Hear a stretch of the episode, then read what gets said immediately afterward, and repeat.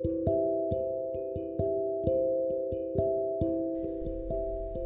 ー、オードリーの「オールナイトニッポンで」えー、バック・トゥ・ザ・フューチャーより面白い映画があるのかどうかという話をしておりました。えー、っとまあ若林さんがこれは言ってましたけども、まあ、そもそもやっぱり昔の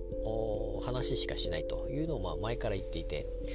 え、まあ、例えば「フィールド・オブ・ドリームス」であったりですかね。キッズ・リターンとかですかね。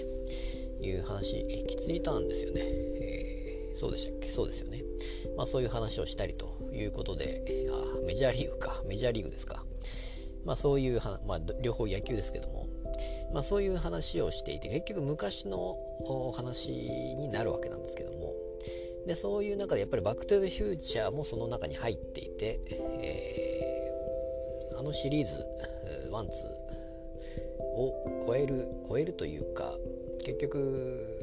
映画といったらやっぱり面白いのはやっぱりそこだろうという話で。でそれより面白い映画があるのかどうか、まあ、スタッフに聞いてもあんまり答えが出てこないということなんですけども、まあ、年代が同じだとまあ結局そうなるのかなと思いまして、まあ、私も「バック・トゥ・ザ・フューチャー」やっぱり好きですし、えー、まあそうなんですけども、まあ、映画あまり見ないっていうのもあるんですがでも結局やっぱりニューシネマ・パラダイスこれ前から言ってますけど私はもうやっぱりニューシネマ・パラダイスであったりえー、っとあと何て言ってましたっけ、えー、あれですねユージュアル・サスペクツもまあそうですよね、えー、まあ、村上さんが言ってましたっけこれは。まあその辺がやっぱりいいなとは思いますし。えー、あとまあお二人と同じなんですけどもあのスター・ウォーズを見ていないと。この辺ももう一緒ですね、見よう見ようと思っていながら結局まだ見てないので、まあ、いずれ見ようとは思いますけどもまあその辺も、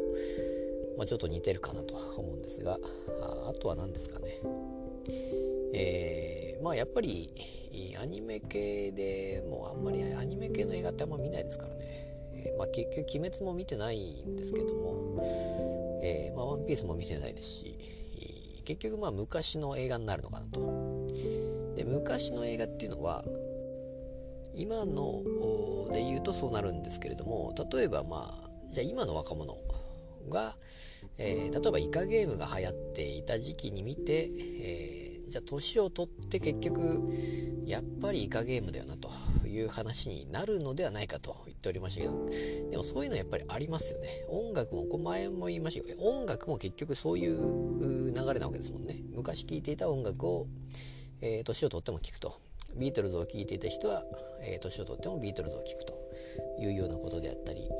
やっぱりそうなりますから同じ、まあ、そういう、まあ、コンテンツというかの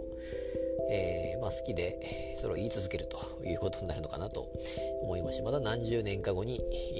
その辺が検証されるのかなと思っております。